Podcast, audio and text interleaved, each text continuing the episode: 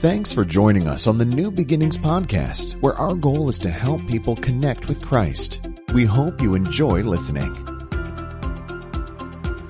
This is it, week 3 of our series called You Asked For It. How many of you have enjoyed this series so far? It's definitely different, but man, it's been a blast to be able to get up here and just talk. And I tell people, like, I love preaching, like a sermon, but I love like one-on-one conversations. And this is kind of melding the two together. This is me having a one-on-y'all conversation. And so, anyway, this has been so much fun. Hey, real quick before I begin, though, I just want to give a big shout out. We already gave a shout out to Jonathan, who just had a baby. It's Nate's birthday. Now, he's not really sure if it's his birthday or not, though. It's either today or tomorrow. Apparently, he was born at like midnight, but nobody was watching the clock, and so it was like, In Africa, yeah, that was like a... Because you couldn't go out and just look at the stars and... So, I turned 40, y'all, and I'm excited. He's 40, isn't that crazy? But what's cool about my birthday is God gave me the best birthday present ever last year. My daughter was born on my birthday, so my daughter turns 1 with me as well, so... Very excited. Absolutely. So happy birthday to you. Thank you. You're a good-looking 40-year-old guy. Thank you. You're doing pretty well for yourself. I was telling Pastor Todd that when I first came here, just to hang out and kind of see if this is where we want to be for my family and I, that this church just has beautiful people, man. Like, a lot of you guys are just buff, and I don't know. A lot of bald people in the house, and so that's cool. So, beautiful church. Love the church. Amen. Yeah. So where do you go from there? Thank you? Thank you? That was like a backhanded compliment. You're so good looking and bald. Okay. I'd like to think of myself as like the Jason Statham of pastoring. Yeah. So anyway, thank you. Might as well my wife. So let's dive into this series now that I've completely gotten sidetracked now. I just meant to wish you a happy birthday. Thank you, Pastor Todd. I appreciate it, man. Anyway, we're in this series where we basically asked you guys to give us all of your questions, right? So like we just said anything is on the table. We'll answer anything. We tried to answer everything last week. We literally went long and still didn't cover everything in that category. And so go watch online parts 1 and 2. Really, really important. You guys have flooded us with questions. They're fantastic questions. Really, really good. And I'll just say this because I want to start the day by saying this. The premise is the same still as we dive into these questions, that the goal is not to deepen our divisions, but to deepen our understanding. And we want to be really curious in our questions and humble in our questions. And, I want to be humble in my responses to say sometimes the answer is simply, I don't know. As a matter of fact, a lot of questions, it is, hey, here's different views. Here's what I think. I'm not certain on anything other than Jesus is the Christ, the Son of the living God, crucified and risen from the dead. I think outside of that, everything is up for like curious conversation and diving in deeper. And that's the type of humble spirit that we want to approach to this. And so with that being said, today we get into social issues. You guys threw out a bunch of questions on what we just refer to as like social issues. And so, man, yeah, it might get awkward in here today. It might get real. Nate, take us away. I like that. And like Pastor said, this is not to create controversy, but to create conversations, right? And so whatever you listen to today, I just want to encourage you, go back, study it yourself. And if you have any questions, Pastor Todd and myself, we're always open to taking any questions. But I like the first question that came in this week. And the first question, let's jump right in, is are we doing anything as a church to help out those that have been affected by the fires? Yeah. So, anyway, The answer is yeah. You know what? We always find that like we're not equipped as a church to put a team and boots on the ground and go there and do whatever. That's just not. So what we like to do is partner with other organizations, and we've done this in the past. And so, as a matter of fact, if you want to put it up on the screen, this is my recommendation, and this is what I would do if I were you personally, is I would just go to Samaritan's Purse. It's a fantastic organization. They are a Christian relief organization. And, what's cool about what they do is they don't just go in and help and then leave. They go in and help and stay and counsel counsel and help restore. And they just do a lot of really, really cool things. So if you've been wondering, if you've been watching the news, because it broke my heart, because I was looking at these people who literally their entire community had been turned to ashes, and now they're living in tents, and my heart breaks for them. It's like, okay, what can I do? Well, clearly I'm not, it's probably not in my best interest to get in a car and drive up there. That would probably be counterproductive maybe, but because I don't know what I'm doing. But, you know, if I can, how can I help people who are equipped and organized and know how to take care of this stuff? And so this is where we're encouraging you to go and go check that out online, SamaritansPurse.org. That's cool. And then like Pastor said, what I love about Samaritan Purse is like there's relief where people send in funds to help out, and that's awesome, but they stay there and help rebuild people's homes and help restore people's lives. So if you can, go to SamaritanPurse.org and give there. All right, second question, Pastor Todd. What does the Bible say about interracial marriage? Nothing other than Moses married an Ethiopian woman, I think, which is where you're from. That's right. Maybe there's some Moses in your bloodline somewhere. I am connected to the Queen of Sheba directly. Ancestry.com, 100%. 23andMe, did you really do that or no? It'd be a waste of my time, man. You're pure-blooded Eritrean. Pure-blooded, bro. But you could have some Moses somewhere. I am shocked that people actually even like talk about interracial marriage as if it's something. Well, I think maybe there's just a curious question to it. And I think from the scriptures, what you would say is no. As a matter of fact, the Bible, I think, kind of eludes this idea that, especially when you get to the New Testament, it's made very, very clear. Because what people did was they looked at the Old Testament, and the Old Testament, when the Israelites were coming into Israel or into the Promised Land, what God said was don't go marry these foreign women, right? And so but he describes why. He goes, I don't want you as a Jewish people intermingling yourself with these foreign women and their false gods. And so there's this sense of it's not about race or ethnicity or nationality. It's not about that. It's about that these people had very, very different worldviews, very, very different customs and religious ideas. And he's like, I don't want you mingling these things together. And so I think people took that idea and said, maybe you're not supposed to marry. And that's like, no, that was for them back then as a nation moving into the Promised Land. As a matter of fact, by the time you get to the New Testament, Paul destroys racial barriers, right? And I think as Christ followers, we should be the destroyers of racial barriers. I think we should be leading the way. I think if there's a hint of racism in your heart, you should challenge the heck out of that, you should do everything that you can to seek God, to purge that out of your heart, to really challenge why that's in there and where that came from. Because when you read the Apostle Paul, he goes, no, we're all one in Christ Jesus. There's no male nor female. There's no Jew nor Gentile. He gets into even in a different one, like there's no barbarian or this one. God has destroyed those racial boundaries. And so as Christ followers, I think we need to lead the way in there. So, that's my thing. I think if there were a principle, what you would go back to is okay, certainly nothing in race, but the principle from the Old Testament would be, should I align myself and marry and hitch my wagon to somebody who has very different beliefs than I do? And I think that's a very, very valid question. That's a great point. Good answer, man. All right. Question number 2, is it okay for a Christian to smoke marijuana? Whoever's laughing, I got you. That's nervous laughter right there. That's nervous laughter. It's a good question. I mean, now that it's legal, is it okay for a Christian to smoke marijuana? The thing. Back in the day when I was asked this question years and years ago, it would have been easy for a pastor to say, hey, look, it's illegal. You need to honor the laws of the land. The Bible teaches as much, especially you look at Romans 13 or different things like that. It's, no, you honor the law of the land. Well, the law of the land has changed, Todd. And what do you think now?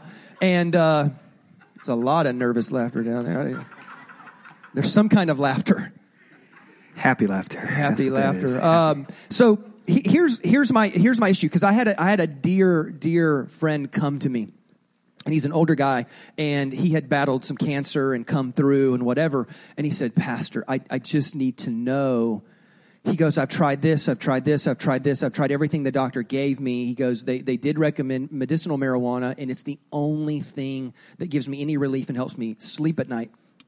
Because, but I feel like maybe I'm dishonoring God. What do I do? And he was genuinely torn. And so my answer, Nate, would simply be this. I think there's a legitimate difference between that which is medicinal in its purpose, right? And that which is recreational in its purpose, right?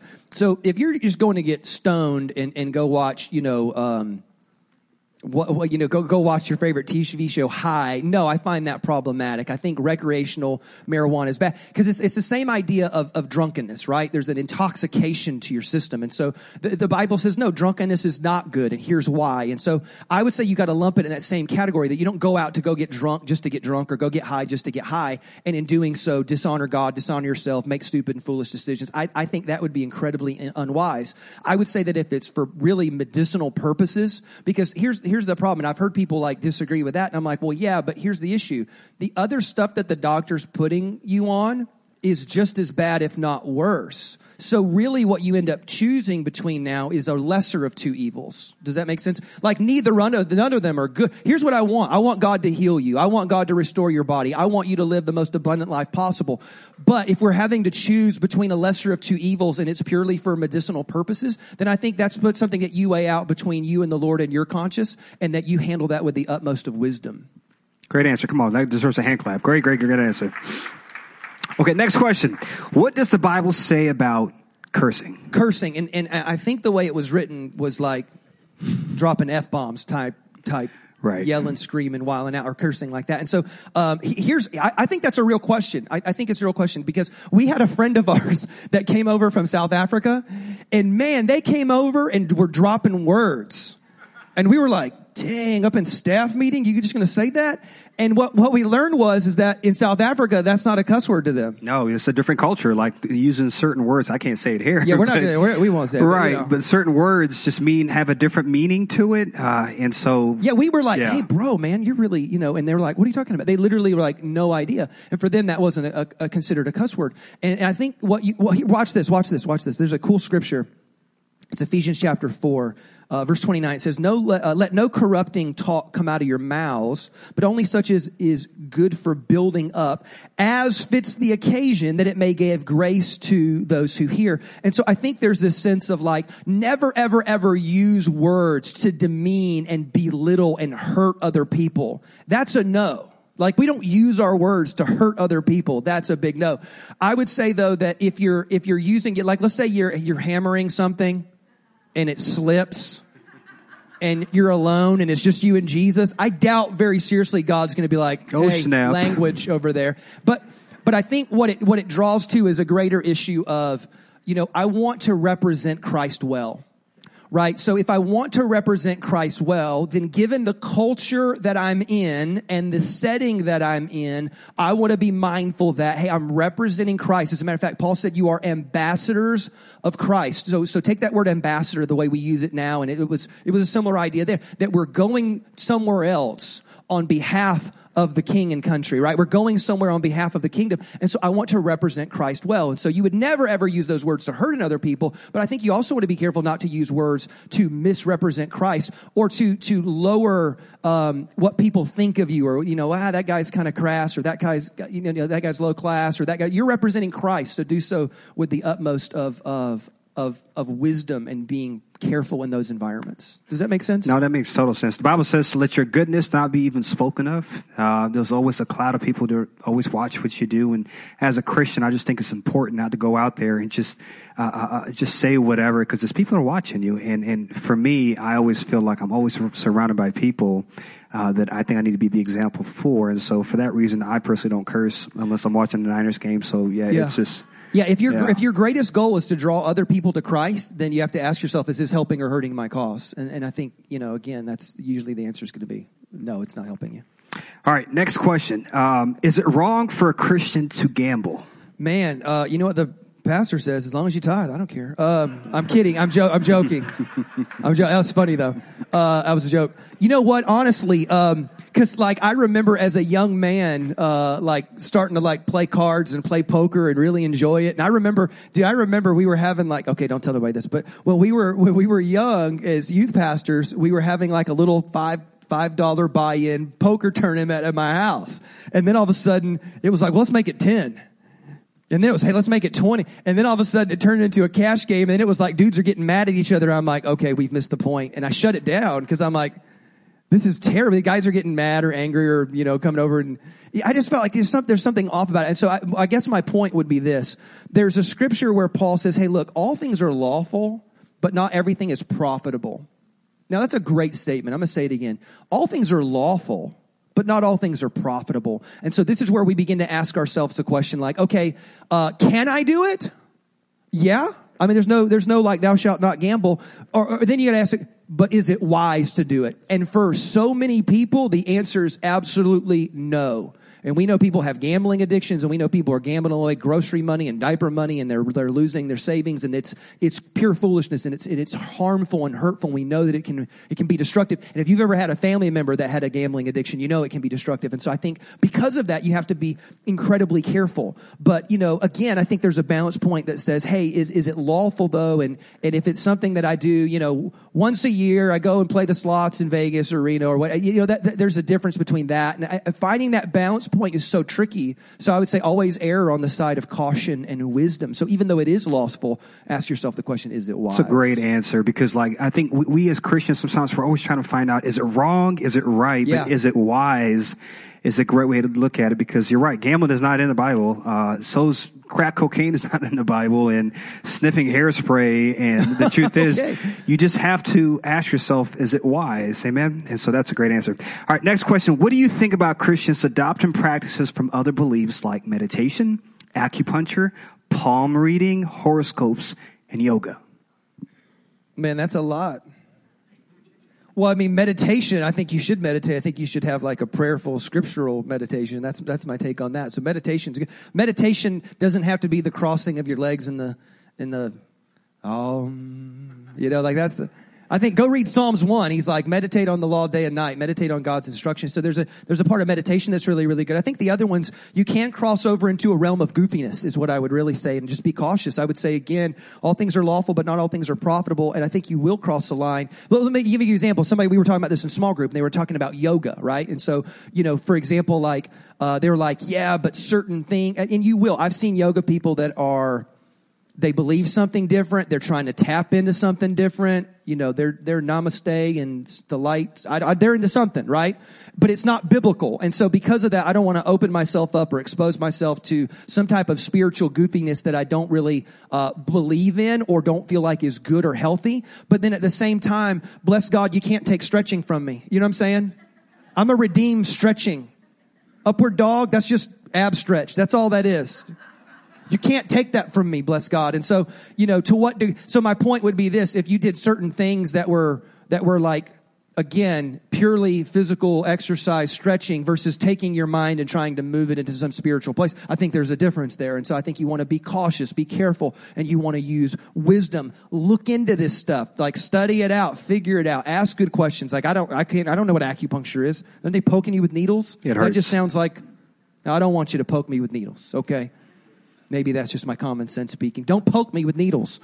Palm reading, that's definitely a goofiness thing there. Let me give you a scripture. I'll give you an interesting scripture here. There's another one in Isaiah, but I'll give you one out of Deuteronomy. It says this. It says, that no one be found among you who sacrifices their son or daughter in the fire. Oh, that's really good to know.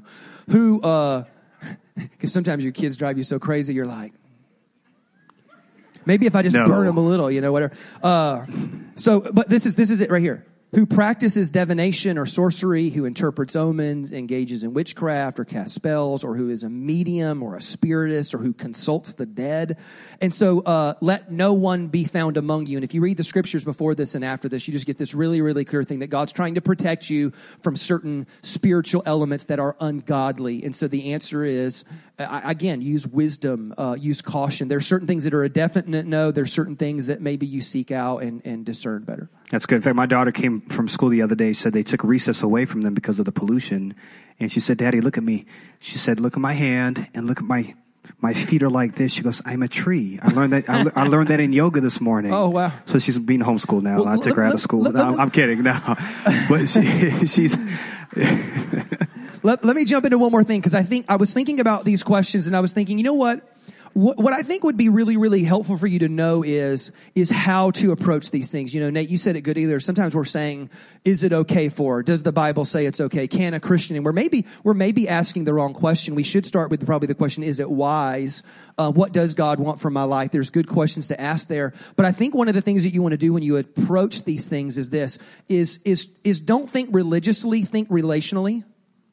Let me say it again. When you approach these things, don't think religiously. Don't get into the, well, is it do or don't? Is it yes or no? Is it, you know, think relationally. You know, God, Jesus describes God as incredibly relational, right? So God's like, no, God, I'm a good shepherd and you're a sheep. That's relational, right? God is a father, and he's not just like a father, like Darth Vader's father, like he's like dad and Abba. There's like Papa, that kind of like, no, he's personal, he's relational. Jesus said another one that goes like this. He goes, I'm the true vine and you're the branch. That is incredibly relational. Like you're grafted in, you're a part, you're connected. And so always be thinking relationally, not religiously. And so sometimes you ask yourself this question, like, what would my dad want? How would I best honor my father? How can I best walk with, you know, does that make sense? Like, how can I stay close to God? How can I stay connected relationally? So when you ask these questions, start with that in mind even too. Like, no, I don't have to approach these things all religiously, like God's got some rule book and he's just no. And if you make a mistake, there's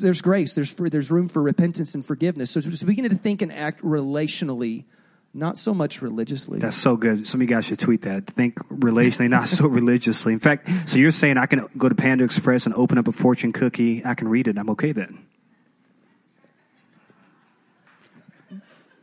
Sure. Good. All right. Awesome. Next question. I don't know that I would trust, you know, it's not thou shalt or thus saith the Lord. They're always saying encouraging things. Are they? Like, oh yeah, you're amazing. Your best day's ahead of you. 5, 7, 11, 12, 34, 35. Oh, there's lottery numbers in there. I don't know. I'm just saying it's what I heard. It's what I heard. So. Now we know, Nate. All right. So we've had the incredible opportunity of having Pastor Shane Willard come here so many times. He's so wise and he has so many great things to say. So we asked him a few questions. I want you guys to check out the screens to see Shane Willard answer some of our questions. Hey everybody, we're back, week 3 of our series called You Asked For It. It's me and my good friend Shane Willard hanging out in what looks like a TBN studio, but it's not, it's a coffee shop. Thank you so much for being a part of this series, for sending in your questions. We're so thrilled to be able just to connect with you. So here's a great relationship question, can't wait to hear your take on this. Shane, is there one perfect person for everyone? Or can you just marry anyone and make it work? No and no. So, no, there's not just one perfect person, but no, you cannot marry just anyone to make it work. Actually, the University of Washington did the largest marriage study ever done, and they said that the number one predictor of a happy marriage is lack of volatility. And that seems obvious, but they said even if you're compatible in other ways, if your highs are too high or your lows are too low, eventually that marriage is a disastrous marriage, even if it doesn't divorce, because your body is seeking homeostasis. So anything that's volatile so when I, you know, when people say, oh, my daughter's dating a non-Christian guy, you know, gosh, you know, and they're panicking. And I'm like, well, really? Like, is he kind? Well, yes. Does he have integrity? Yes. Is he hardworking? Yeah. Is he good with money? Yes. Is he non-volatile? Yes. Well, because you can go from that to Christian in 1 second. Yeah. But you can't go from Christian to not a jerk that fast. There's a lot of Christian jerks. And so... The predictor of happy marriage is not whether you're Christian or not. The predictor of happy marriage is if you're non-volatile and live at peace. And so the question would be, can you live in true non-volatility with every person? Zero chance. Can you live in true non-volatility with only one person? No, there's several. Gotcha. Love it. All right, Shane, next question. What is God's view on divorce? This is a 58-minute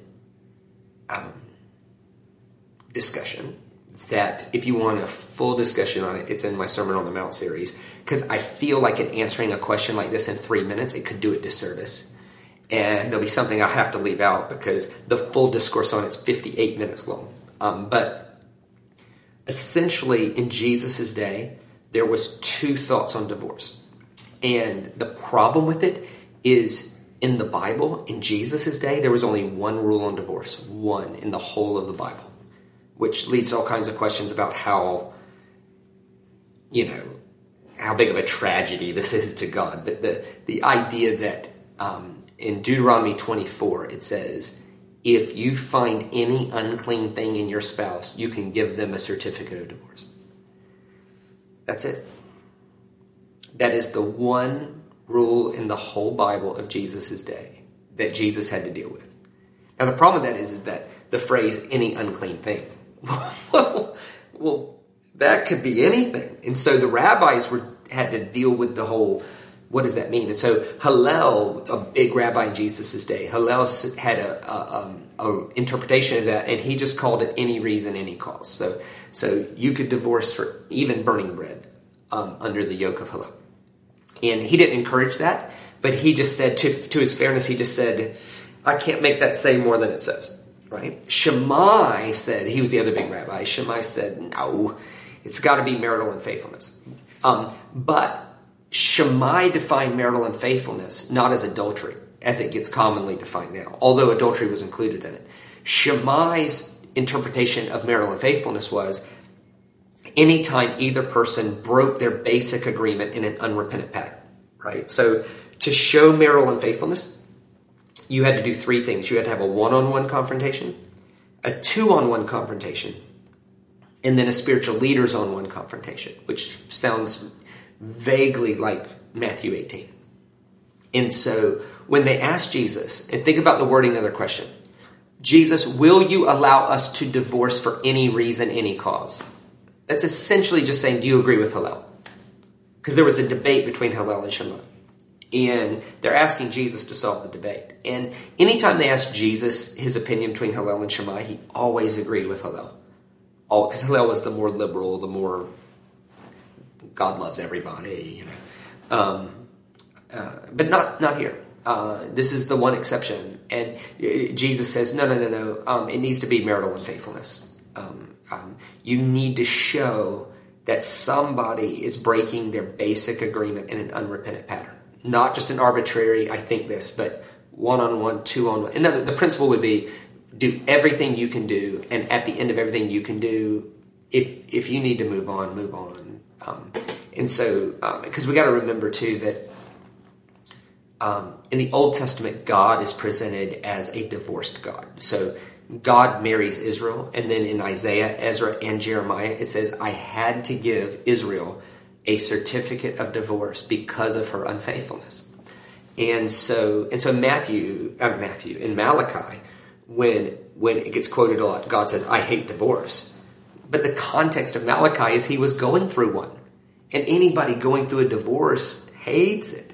And so before people say, oh, divorced and remarried people can't preach here or whatever, just be careful, because you're asking for the presence of a divorced and remarried God every Sunday. So you've got to be careful with these things. And remember, we are called to fulfill Scripture, not be right about one verse. So the fulfillment of Scripture is to do unto others as you would have them do unto you. Our response when somebody is going through a divorce should simply be, I'm so sorry. I'm just really sorry you're going through that. If I can help you, I will. And unless we're willing to walk through every step of that process, we should probably keep our mouth shut entirely about it, other than empathy. I'm sorry. Awesome. Well, that is a wrap on today. Make sure you get back in here next week, and we will go at this again with Pastor Shane Willard.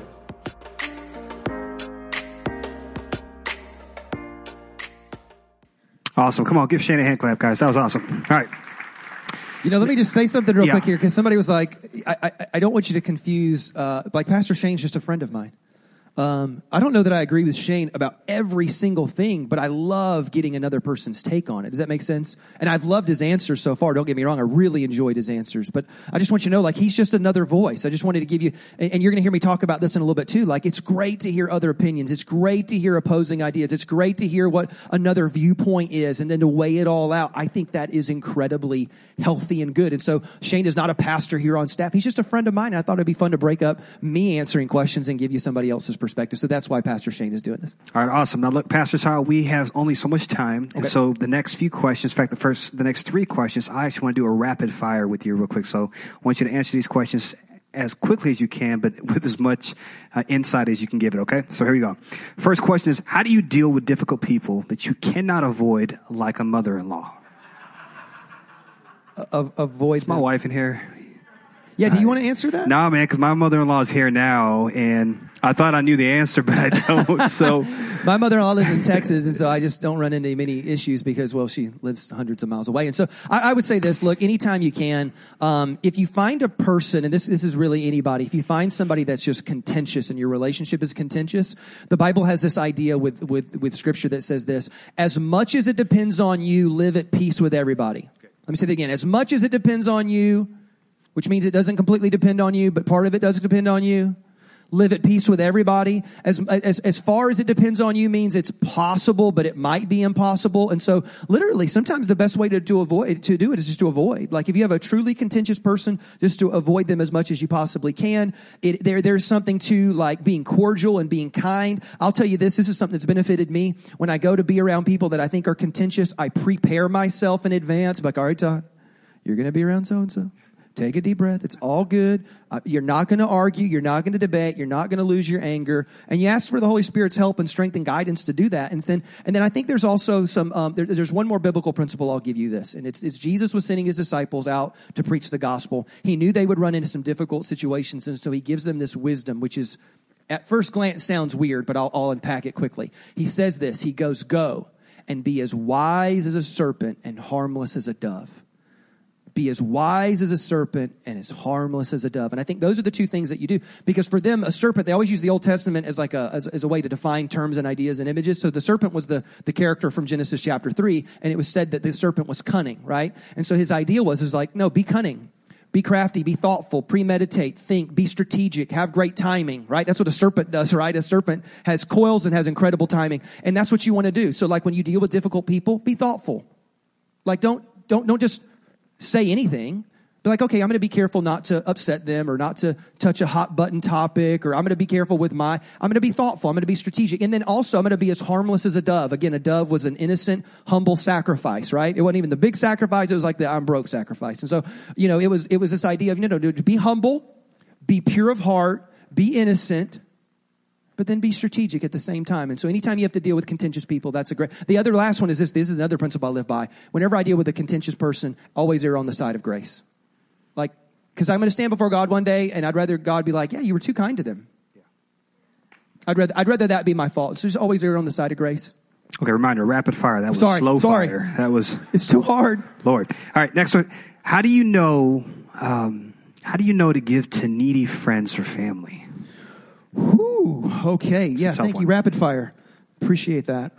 I would say, okay, so I'm assuming you got like a family member who's maybe broke or hurting financially, and they're asking you for money. I think there's a great scripture. I think it's in Galatians as well. It says this. It says that we should carry each other's burdens, right? But then in like 5 verses later, it says, but each man must carry his own load, right? So carry each other's burdens, but each one must carry his own load. And so the principle would be this. A burden would be something that happened to them that they cannot handle on their own. And as Christians, we want to help and love one another through the burdens of life. But then 5 verses later, it says each one must carry his own load, which means this. You should be able to take care of your responsibilities. Does that make sense? Like whatever is your responsibility, that's yours. That's not mine. You need to handle that. And so I would say if it's a burden, we step in and help. If it's their responsibility that they've neglected, maybe we don't help, and maybe we weigh that out prayerfully and consider what do we do. Because I think there's a difference between helping people that genuinely need help or enabling people who are irresponsible. And sometimes helping people that are irresponsible, although it feels unloving in the moment, it might be the best thing long term for them. And that's incredibly hard, especially if you're a parent, because I've seen it on firsthand. It's a great answer. In fact, this might go hand in hand with this next question. How do you cope as a parent with a child with addiction? Yeah, it does go hand in hand. Where do you help versus where do you enable? Where do you draw lines and boundaries? And man, it is so tough. And so my answer is you do so with the utmost of prayerfulness. I would say this, get counsel and accountability, because you are blinded as a parent. You just need to know that, right? You see your kids and feel a way about your kids that you can't fully be objective. So you bring in really godly, wise parents Maybe they've been through it, maybe they haven't, but they're good, godly, wise parents. And ask them for help, because you're not objective anymore. And what is best for the child is, I think, what you care about the most. But sometimes, again, it's so easy. I had a situation where I'd seen parents, people that I was very close to, enabling an addicted kid. And in my mind, I was thinking they're prolonging this kid from actually maybe maturing or growing or hitting rock bottom or coming to a point of repentance. And so it's so tough, though, and knowing when to help and when to withdraw help is so sensitive. And so be prayerful, and then bring in counsel, because you're not clearly objective. Okay, awesome. We can slow it down now. Okay, here we go. This is a great question. Anybody single here? Raise your hands if you're single. Look at each other. Y'all can start dating, right? Okay, so listen. What does the Bible say about dating? Nothing. I don't think there's anything on dating, because dating is new. You ever thought about that? Like, dating's new. Do you know what people did for the bulk of human history? Arranged marriages, not courting. Courting's even relatively. It was arranged marriages. Place, yeah. Nate, you come from East Africa. You've grown up with this. I did. So, like, yeah. my mother was young, and she was arranged to my father. In fact, all my uncles and aunts were arranged. All the way back to Moses. My parents are the Viking over here. So the my parents have been married 44 years. 44. My aunt has been married 39 years. What does the Bible say about dating? I mean, no, I think there's some great principles to live by, though, and I think the Bible is full of wisdom. And so this is what I typically teach. So again, the Bible doesn't say, like, you know, how to date. There's no manual on how to date. And dating, because it's relatively new, I think for the most part we stink at it. And so we've morphed into this kind of club mentality, you know, where we go and just find the hottest person in the club, or, well, he's got a job, I guess. You can tell Pastor Todd has not dated in a long time. We have this thing called online now, Pastor Todd, right? Where you can meet people online. But go ahead. I'm sorry, I interrupted you. Go ahead. It's a good thing. He's married to a wonderful woman. Don't y'all love Tara Lee? We love you. That's true. So you can go online date. So great. Let's go back to biblical principle, though. Here's what I teach. I teach something called the 4 C's, and I've taught this before publicly. So the 4 C's are simply this: there are 4 criteria that you would use when figuring out whom you're going to date. Does that make sense? And number 1 is this, and number 1 is character. That's the first C. So before you start dating anybody seriously, you want to examine their character. Are they honest? Are they integrous? How do they treat their parents? Like, are they trustworthy? Does that make sense? There's all these character attributes that you're looking to. And the reason why I think that is because when you look at the book of Proverbs in particular, Solomon sets down criteria for who you engage with, or even how you have your business dealings or contracts with. And there's always an element of character and integrity. Well, marriage is the highest type of social contract. It's something even deeper than that. And so you would always make sure that somebody is the utmost of character. The second C is Christ. And so I think you always want to make sure that you're very much aligning yourself with somebody who shares your belief in Christ and love for Christ and devotion to Christ, because if that's not there, just trust me, I've been doing 10 years of marriage counseling, it creates arguments, it creates division down the road. If you find somebody, even if they're a really, really good person, but they don't love God, know God, honor God with their life, you're going to come to these kind of fork in the road moments where you believe this and they believe this, and you're just going to be at a sharp disagreement. So that's number 2, and they're both non-negotiable. Now, the reason why I put character above Christ is because they're both non-negotiable. How do I put this kindly? I know Christians who believe in Jesus but don't have good, strong moral character. Does that make sense? So it's not like, oh, they're a Christian, so that makes it okay. No, it don't. They might believe in Jesus and be crazy. Can I get an amen? Anybody out there? Yeah. Don't look at your spouse right now. But so my point is that character is a non-negotiable, because you have to live with this person for the rest of your life, right? And I know too many stories, and I don't have time to tell them, that people that were like confessing in Christ and following Jesus, but then they got married, and the spouse was like, what? And then all of a sudden, like, weird stuff's coming out of the closet. And so, you know, I would say that. So number 3 is commonality. So the 4 C's, you have character, Christ. Number 3 is commonality. I used to think this wasn't a big deal. The more I marriage counsel, the more I think it is a big deal. Commonality simply means this: we both see the world the same way, want the same things in life, maybe even share similar hobbies or desires or things like that. When you get 2 people, even if they're both high character and both love Jesus, if you don't have a lot in common, sometimes that can make the relationship more stale. So there needs to be some mutual enjoyment and friendship and doing life together. That's important. And then lastly is it's cuteness. That's great. No, I wish cuteness. It's true. I was going to say attraction, but then you're like, I have 3 C's and an A. CCCA. That sounds stupid, right? So you're just going to say 4 C's, acuteness. So there does need to be a level of physical attraction and you know, that kind of a thing. But again, that's kind of further down the list, obviously. So that's why I teach, and I think the Bible supports that principled approach to how you date. And just, again, what is the wise thing to do? Be wise. I think that's great advice. I wish you could just give somebody a personality test and like a, if I'm going to date someone, I'll be like, hey, put them on like a lie detector test. Yeah, lie detector. When you get hired somewhere, they put you in such a big vetting process. You're going to spend the rest of your life with somebody. Might as well. Yep. Never mind. That's just my perception. Should a Christian date or marry another person from another religion? Well, I think we answered that already. I mean, I think the answer is no. This goes back to Israel. This goes. Paul has a quote where he talks about not being unequally yoked with an unbeliever. Like you have to look at marriage as a joining of two souls. And so you're not. He goes on to say this: What fellowship does light have with darkness? And so again, there's this concept of like, no, they believe something differently. It's going to create too much friction, too much problem. And then God and His love and wisdom for you says, no, don't do that. It's not going to be good. Well, equally, if somebody's here and they're married to somebody that is a different religion, what would you say to them? Oh, that, you know, Paul addresses that. So he basically says, hey, look, man, if you love each other, just keep walking together. That's basically it. And Paul says something really, really odd. It almost breaks with other traditional doctrines that you would think about. But he basically says this. He goes, hey, look, if they'll love you and they're not trying to get rid of you, stay with them, love them, because you never know what good you can do in their life. And it basically says something like this. You'd have to go read it for yourself. It basically says something like this. And who knows, maybe they will be saved by your faith. What? And, you know, that kind of seems to break with other Christian teachings. And so interpret that however you will. I would just say that, yeah, if you're married to an unbeliever, love them. Love them completely. Honor them. Be an incredible wife. Be an incredible husband. And in doing so, show them the love of God through you. Great answer, man. All right, next question. This is a deep question. Is homosexuality a sin? Okay, so the answer, the simple answer is yes. And it's so here's the deal. And I always try to do this. I always try to, like, don't be a prisoner of your generation, right? Like, don't be a prisoner of your generation. So I grew up in a church where it was always taught that, no, homosexuality is a sin, homosexuality is a sin, homosexuality is a sin. And it was, I think, done very, very poorly. And then you have other people who are brought up. Maybe if you grew up not a Christian, then it's easy to say, no, homosexuals, that's good, that's good, that's good, that's good. And both of us, I think, are maybe being a prisoner of the moment, a prisoner of our own generation. Does that make sense? Like you can see throughout history that generations believed certain things were okay, and it was kind of like in the water and in the culture, and we all just bought into it. And I think the big point would be this. Be a thinker. And so what I did was I thought, okay, I've got these different people. Like I had a funny enough, this is a weird story. My youth pastor, when I was a kid, it came out that he was gay and the church kicked him out.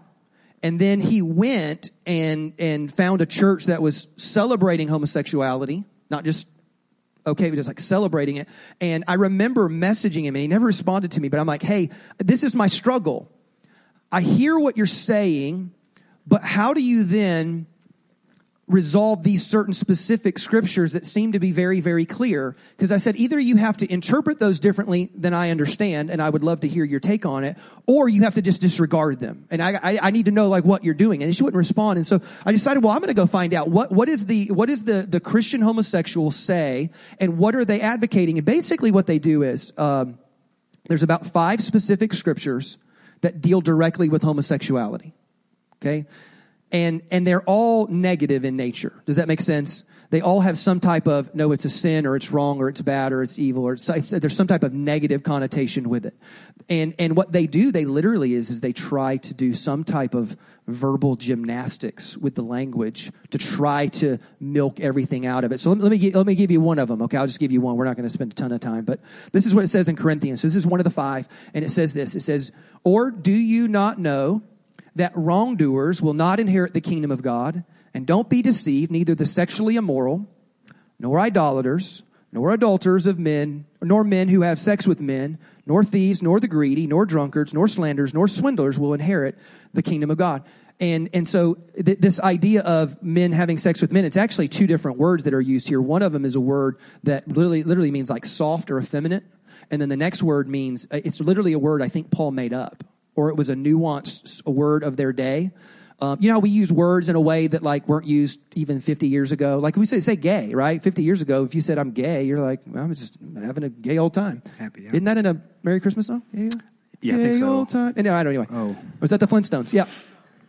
That is not a Christmas song. And so, yeah, don't take everything I say as gospel. Everybody do your own research. So anyway, but it's literally a word that means man better. It was almost like he took man and bed and put him together as man betters. So anyway, in Romans, it says this. Leviticus 18 is actually an interesting one. If you go read Leviticus 18, it's basically the Jewish law, and it's the entire chapter is on sex. Like the whole thing is, this is how you do sex, this is how you not, or this is how you don't do sex.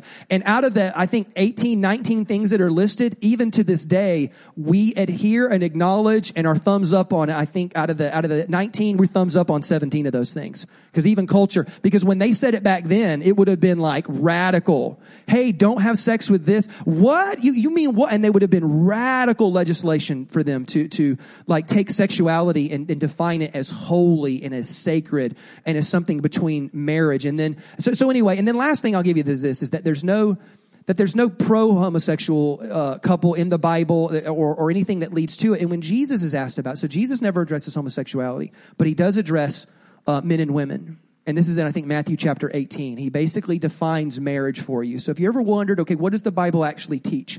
I can't get away from the fact that the Bible teaches that marriage is meant to be between a man and a woman, because that's what Jesus said. Jesus said there's basically two options.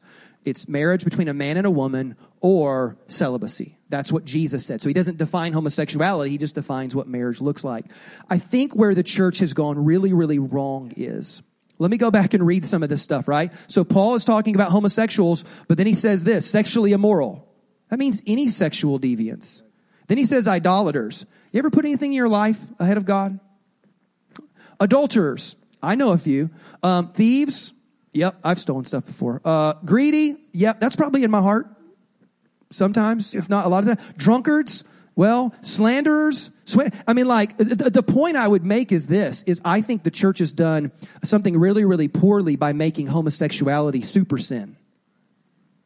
So is it a sin? Yeah, but a bunch of stuff is sin. Like the Bible talks way more about gluttony. It's the truth. Yeah. Way, and think about this, because this is the other thing too. I remember I had this buddy of mine who said this to me, and I want you to listen to the language. This is what he said to me. He said, Pastor, man, I have struggled with something my entire life. I feel like I was this way since as far back as I can remember. I struggled with it as a child. I've tried to shake this off my life. I've sought help and professional help, and I've tried to shake this thing off my life, and I just can't do it. And his issue was not homosexuality. It was obesity. Now, doesn't that language sound incredibly similar? So the idea that I can't control my food intake or I can't control my sexual urges, like I guess when I was young, it was easy to say, yep, bad, this, no, good. And it was so black and white. And the older you get, I think the more hopefully wisdom and perspective you get on this, which is this. These are people who have a legitimate struggle, and I should be incredibly compassionate towards that. And if you think about if it was your kid who had that struggle, start being compassionate. Does that make? Because you don't know.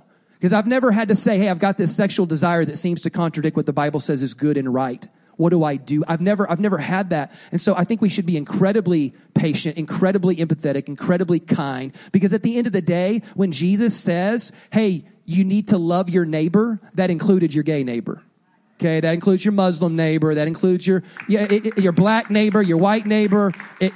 Your command is to love. Don't ever get away from that. Don't ever lose sight of that. And don't take something that, because here's the deal too. There's a spectrum. Obviously, Leviticus 18 speaks to this. There's a spectrum of there's a sexual ideal, and there's a spectrum of sexual brokenness. Does that make sense? So like I'm married, happily married, love my wife. We've been married for 17 years.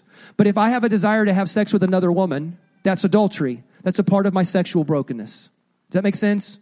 For people who are just unable to control their sexual urges before they get married, that's a form of their sexual brokenness. Does that make sense? We are all on the spectrum somewhere of sexual brokenness. Let's all move towards Jesus and move towards healing to the best that we can. It's great. Thank you. Great, right? I mean, sin should be something that you should like take action inward. Like within yourself, you should say, God, what can I do to...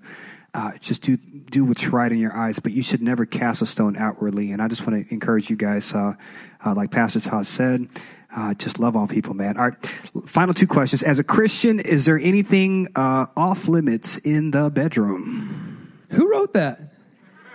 That was you? No, not me. Well, you raised your hand. No, I'm just kidding. Who wrote that? How funny. I just was curious if anybody would actually take it. That was me, Pastor. And then you find out they're single, something like that. So. That's a real question, and I've had that asked multiple times. So that's not like, don't be looking around like, who's the pervert in here? Stop it. That's a real question. You love your wife, you love your husband. That's the fascinating thing about sex. I still found this incredibly intriguing to think about, like, God designed sex. You used to get your head wrapped around that. Yeah. Because, to sit around and think God was just in heaven. He was like making creation. He's like, you know what? I'm going to do this thing, It wasn't like Adam and Eve, run around naked and aren't going to figure stuff out eventually. It wasn't like God was like, oh my God, I can't believe they figured that out. God made them that way. So sex was made for procreation. It was made for intimacy, and it was made to a certain degree for pleasure. And so I think you need to like get your head wrapped around. Your Heavenly Father made this junk up. You should, because here's the problem with the church. Again, we sometimes handle things very, very poorly, how we communicate things. And for a long time, in the Christian church, we kind of treated sex like it was gross. Mm-hmm. Like, ew, don't talk about it. And then the world did the opposite. It treated sex as if it were God. It made it the ultimate thing, right? Like it's everything. It's the ultimate thing. It's the thing that drives so much of my life. So the world made it God and the church made it gross. Well, what does the Bible actually say? It's a gift. It's a gift. It's wonderful. It's great. It's fantastic. It's almost like fire, though. You know what I'm saying? Like fire in a fireplace is wonderful, right? Fire cooks food and heats your water and warms your home, and you get to do s'mores. I mean, it's fantastic. And then, of course, we know fire has incredible, and we're seeing this now, incredible destructive ability. I think you need to see sex that way. It's a gift. It's incredible, right? But it can be destructive if it's taken outside of its proper place. So let's talk about married people, though. My answer is this: as long as it doesn't make another person feel uncomfortable, I think as a married couple, you got to say, look, hey, I want to do this, or I want to try this, but are you okay with that? Are you comfortable with that? I think you need to be careful to honor your spouse and honor their body, and not do anything that would make them feel cheapened or uncomfortable or whatever. And then the other thing that I would just say is this: I do think that there is a biblical line that's drawn where it says, hey, most things are going to be, whatever is comfortable between the two of you. I think the exception would be like, hey, I think that does exclude, you don't bring anybody else into the bedroom with you. Or pornography. Oh, yeah. And that includes pornography. I just think you would be careful of that. Again, maybe it's like, hey, nobody knows. It's just between us, we both, whatever. I would just say be cautious. I think we may be abandoning wisdom, certainly to bring another human being into the bedroom. I think those are the things that are off limits. That's great. Yeah. All right. As we wrap things up, of course, like we said, thank you so much for your questions. Next week's going to be actually interesting because we're actually going to dive into the topics of heaven and hell. And we have some great questions, which I think we have tons of afterlife questions, like what's heaven like? And does my pet go? And what do I get to keep my spouse? Or, all kinds of cool stuff like that. Yeah, yeah. So I think it's going to be really good. So I encourage you guys to come back next week. I thought we would finish on a great and a fun question. Pastor Todd, we just had an election. Who did you vote for and why? Man, you're killing me, dude. I will not take that bait. Anyway, let me do this. Man, I'm not telling you who I did vote. I think it's important to vote. I think you should. I'm not going to tell you who I voted for. And if you notice, I don't talk about politics on purpose. It's not an accident. I do that stuff on purpose. I think, I got to be honest, I think when you dive too deeply into politics, you cheapen the gospel. Okay, I think that's real. Here's what I do know, too. There is no political party that best encapsulates a Christian worldview. It doesn't. Like, there's some things about the Republican Party that are yay and nay, and some things about the Democrats that are yay and nay, and if you're a libertarian, there's some yay and nay. So no one party, and I think that you can accidentally cheapen the gospel. And so my big encouragement to you is this. Number one, stop being a Kool-Aid drinker.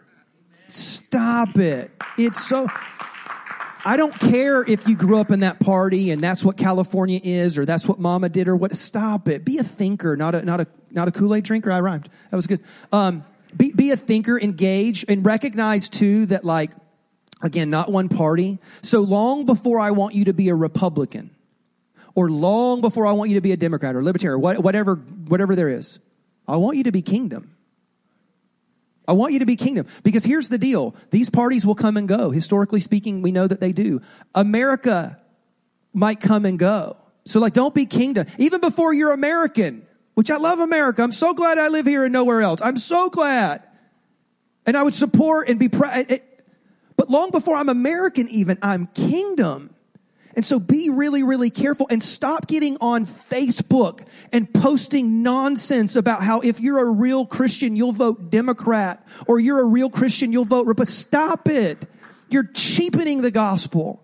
And what you're doing is you're alienating half the population. So by being so adamant, like you're going to make America great again, you're hacking off 50% of the population and losing your influence. Now, here's what I think. I'm not saying retract completely from the political process. Vote, engage. I think you want to do it on an individual basis. And here's what I mean by that. If there is a specific issue that you can take up and get involved with, do so. Because again, we know that these issues are worth getting involved with. Go get involved. Go vote. Be a part of the process. Hey, think and study and look into it. And hey, listen. When I say don't be a Kool-Aid drinker, what I'm saying is don't just listen, because people, when they go and read and listen and watch, they're not looking for information. They're usually looking for affirmation. So you go listen to your people, convince you that you're right, and it makes you feel better about yourself. Be a thinker. Go listen to the other side. Weigh it all out. Think. Ask deep, profound questions. Wait. Look. Can I tell you this? Yeah. We have time? Yeah, we have time. Are we okay? Yeah. Two people. Okay, we're going to pray then. I remember. You know, again, the older you get, the more kind of aware and engaged you might get into politics. And I remember at one point being so annoyed at all that I saw back and forth, and the arguing, and the bickering, and especially the mudslinging and the slandering, and it's so petty. And I finally just said, God, what is the best way to do politics? Like, it was just a real innocent question. Like, God, what is the best way to do politics? And it dawned on me, and I'm like, well, God created a nation. What did he tell them to do? Because if he told a nation how to live and act and behave, maybe that's the right way. So I don't know. Hopefully this will be interesting to like five of you. So just hang with me. But the Bible, especially in Genesis moving forward, is a story of governments. I want you to think about this. So in the very first government, you see no government, which is anarchy, right? It's in the days of Noah. And it says in the days of Noah, everybody just did what was evil in their own sight. And they were all wicked and crazy. Why? There was no government. There was no rule of law. There was nothing. And so there, you know what there was? Crazy and chaos. And so then that's the first one. So the next one, though, the next story you get to after the Noah and the flood story is the Tower of Babel, which is really socialism, because they don't define a king. There's no leader. It's a group dynamic, and they purposely use nothing but us and we language. So there's almost this socialistic idea that like the collective is the most important thing. And I think you have to be very, very careful of anarchy. That's not good according to God. But I don't think socialism is either. I think when you look at socialism, I think it's wrong in the sense that it depends on what version of it. So let me be careful here. And I'm not a political expert, but in a strong sense of socialism, I think you have to break 3 of the 10 commandments to pull it off. Because number one, you make God government. The government's the answer. Government's the solution. Government should control. Government should be involved. Government should take over. And I think that's number one. I think that's lacking wisdom, because you have to ask yourself this: do I want the people that run the post office and the DMV to run my life? And then I think we can come to some very obvious answers. Have you ever been to DMV? That's what I think purgatory is. That's what I think. And so I'm in this holding station where they won't let me go. Anyway, and so my point is that number one, you have to make God government, and make government's the answer. And we don't believe that as Christ followers. We think God is the answer, no matter what political system you're in, right? Because here's what the New Testament teaches about politics: pray for your leaders. That's it. Isn't that crazy? And the guy that said it had a tyrannical, murderous, awful human being named Nero as his leader. He's like, no, pray for that guy. And so many people, it's just so irritating about Christians sometimes. So many people that were Christians and were Republican just did nothing but slander Obama. And I'm like, well, did you pray for him though? Like, genuinely, did you pray for him? And then now you got people on the left who hate Donald Trump and he's the Antichrist, which is what they said about Obama, which is fascinating to think about. How can they both be the Antichrist? But anyway, but you know, it's like, no. Did you pray for him? Like the president, did you pray for him? Genuinely, because that's what the New Testament actually teaches you how to do. So what does the New Testament teach on politics? You pray for them. That's what that teaches. But when you look at the Old Testament, it moves eventually from socialism, which again, I think has some negative points to it.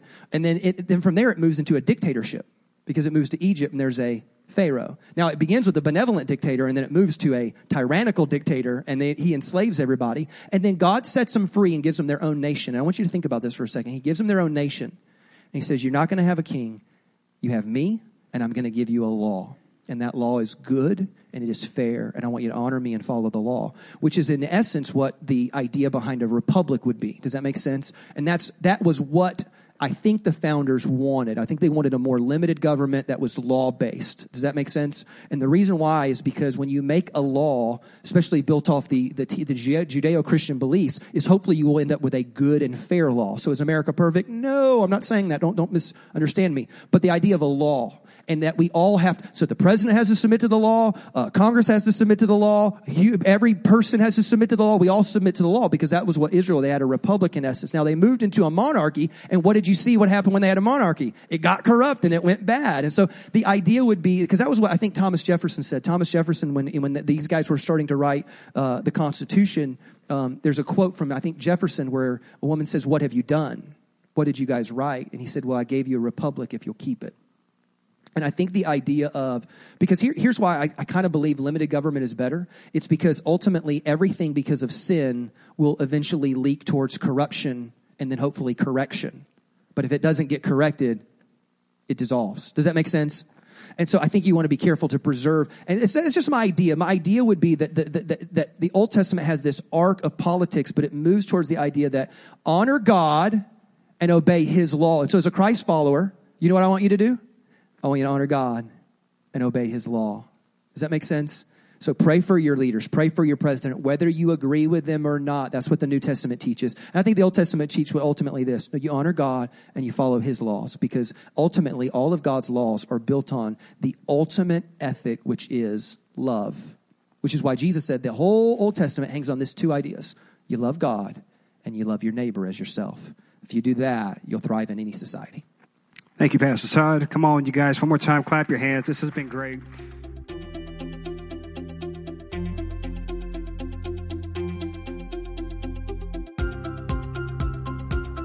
Thanks again for listening to the New Beginnings podcast. For more information on New Beginnings Church, please visit us online at nbchurch.tv.